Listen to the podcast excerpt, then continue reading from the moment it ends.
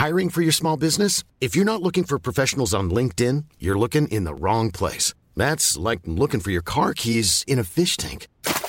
LinkedIn helps you hire professionals you can't find anywhere else, even those who aren't actively searching for a new job but might be open to the perfect role. In a given month, over 70% of LinkedIn users don't even visit other leading job sites. So start looking in the right place. With LinkedIn, you can hire professionals like a professional. Post your free job on linkedin.com slash people today.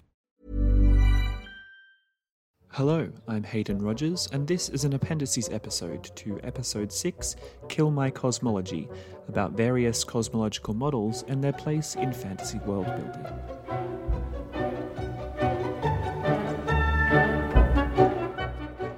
Everyone in the world has some knowledge of cosmology. What is it? Cosmology is the facts of the universe. Well, the facts as someone believes them. It's the conception of the cosmos as an organized, structured entity, including its origin, order, meaning, and destiny. For instance, the physical cosmology of our universe, that is, the scientific view, is dominated by the Big Bang theory. The universe started from a Big Bang and expanded and cooled over billions of years to this point. The Earth is suspended in space by gravity. There's not a spiritual or divine aspect to this cosmological model. However, when we look at the various religious beliefs in the world, we start to see a lot of different variations on the facts. Different versions of how the universe was created. Different facts of how everything is laid out. There's spiritual beings who influence everything, and layers or dimensions like heavens and hells. In episode 6, Kill My Cosmology, we already outlined the Christian model, mainly that for a long time it was the prevailing belief that the world was a flat disk or plane, and you could sail too far and fall off the edge. The facts were that there was a heaven physically above us and a hell physically below us, and to believe otherwise was considered heretical or anti Christian. While it has been widely known that the Earth is spherical for millennia, there are still a handful of flat Earth believers today who have created a new logo and website as recently as 2013. However, while a few Christians have held on to this belief the longest, they weren't the only group to believe the Earth was flat. All cultures had a flat Earth theory of some kind. How could we not when we walk on the Earth's surface without falling off and had no concept of gravity yet? Many thought the disk of the earth floated in an ocean. Israelites held this belief, but also thought that the sky was a solid dome in which the stars, sun, and moon were embedded, while the ancient Greek philosopher Anaximenes of Miletus believed that the earth is flat and rides on air, in the same way the sun and the moon and the other heavenly bodies, which are all fiery, ride the air because of their flatness. Chinese concepts about a flat, square Earth remained constant until contact with more modern science around the 17th century. However, they had more advanced theories of the heavens being an umbrella, a spherical heavens that enclosed the Earth at its center, or even that the heavens were without substance while the heavenly bodies float freely. In a passage of Zhang Heng's Cosmogony, he says, Heaven takes its body from the yang, so it's round and in motion Earth takes its body from the yin, so it is flat and quiescent. The Greeks were the earliest at establishing Earth as spherical, and had notions of concentric heavens called celestial spheres, which encircled the Earth outward and in which the stars and planets were embedded, explaining their rotation but constancy in arrangement. In early models, the Sun and Moon are circular open vents in tubular rings of fire enclosed in tubes of condensed air, these rings constitute the rims of rotating chariot like wheels pivoting on the Earth at their center. Persian astronomer Zachariah Kazvini theorized that the Earth is flat and surrounded by a series of mountains. Earth is supported then by an ox that stands on Bahamut, a sea monster dwelling in a cosmic ocean. The ocean is inside a bowl that sits on top of an angel or jinn. Many cultures also believe the world rested on the back of a creature.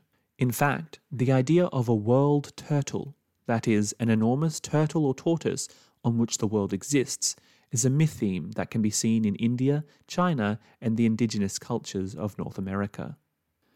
The imagery of the Indian world turtle is perhaps the most well known, with the earth sitting on the backs of enormous world elephants, which in turn stand on the back of a giant turtle, which is an avatar of the deity Kurma. Similar flat earth imagery is invoked in Terry Pratchett's Discworld series. Buddhists have the concept of a layered vertical cosmos of various planes of reality. In the vertical cosmology, the universe exists of many worlds, one might say planes or realms, stacked one upon the next in layers. Each world corresponds to a mental state or state of being. The physical separation is not so important as the difference in mental state. Humans and animals, though they partially share the same physical environments, still belong to different worlds because their minds perceive and react to those environments differently. Planes of existence will, of course, be familiar to players of the game Dungeons and Dragons, which I discussed in episode 6, Kill My Cosmology, as there are many planes of existence in the game's rules, such as elemental planes, the material world, the ethereal and astral in between layers, celestial planes, a Shadowfell, and the Nine Hells. Side note, the Nine Hells are actually a work of fiction from Dante's Inferno rather than an established religious belief. This cosmological model of many planes is closely related to esoteric or occult cosmology. Again, this is seen all over the world and centers on the idea of a whole series of subtle planes or worlds or dimensions which, from a center, interpenetrate themselves and the physical planet in which we live. There are direct references to some of these planes in D&D. We of course know that there are perhaps limitless versions of this tale. Most involve various gods or cosmic beings of perhaps limitless power. It could have been the work of just one being or thousands. In ancient Israel, things did not exist until they were named, and there were two versions of creation one where God spoke the world into existence, and one where he first defeated chaos monsters like the Leviathan in a primordial sea. In many Southeast Asian cultures, there is no ultimate beginning nor final end to the universe. Some theories include a universe cyclically created and destroyed by God or Goddess, or no creator at all, or a golden egg or womb, or self created multitude of universes with enormous lengths and time scales. So, what does all of this have to do with writing your fantasy novel or world building? 1. What is your world's cosmology? We know that everyone in the real world knows and believes some version of a cosmology, so all your characters in your world must as well.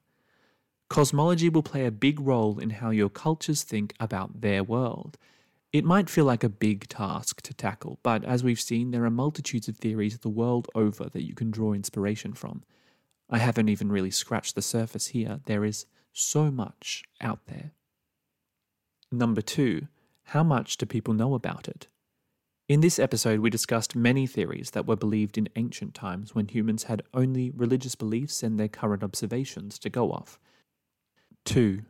Where is your society or world? Have they got it right? And further to that, the cosmological model most of us now hold true is the one we have proven a spherical Earth that is not at the center of anything in a universe created by a Big Bang.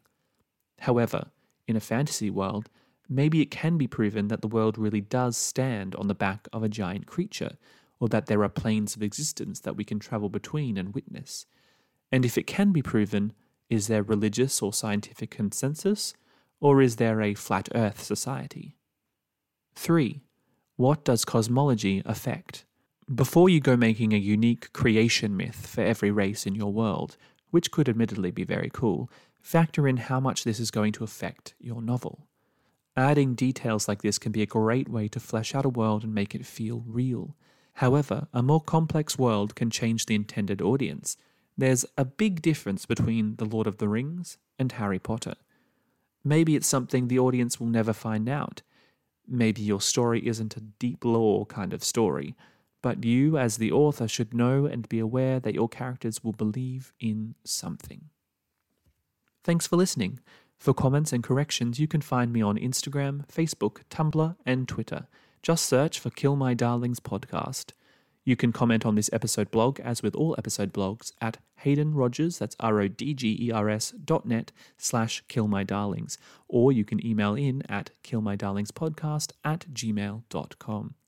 Lastly, if you enjoy this podcast and the content I'm putting out and want to show your support, please consider becoming a patron of Kill My Darlings on patreon.com slash killmydarlingspodcast. That's all for now. I'm Hayden Rodgers, and I look forward to killing some darlings with you soon. Bye.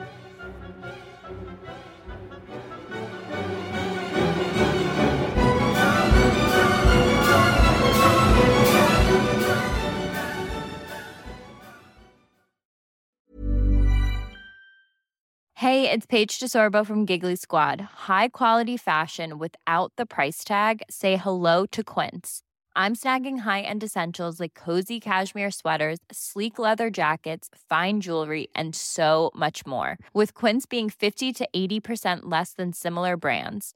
And they partner with factories that prioritize safe, ethical, and responsible manufacturing. I love that. Luxury quality within reach. Go to quince.com slash style to get free shipping and 365 day returns on your next order.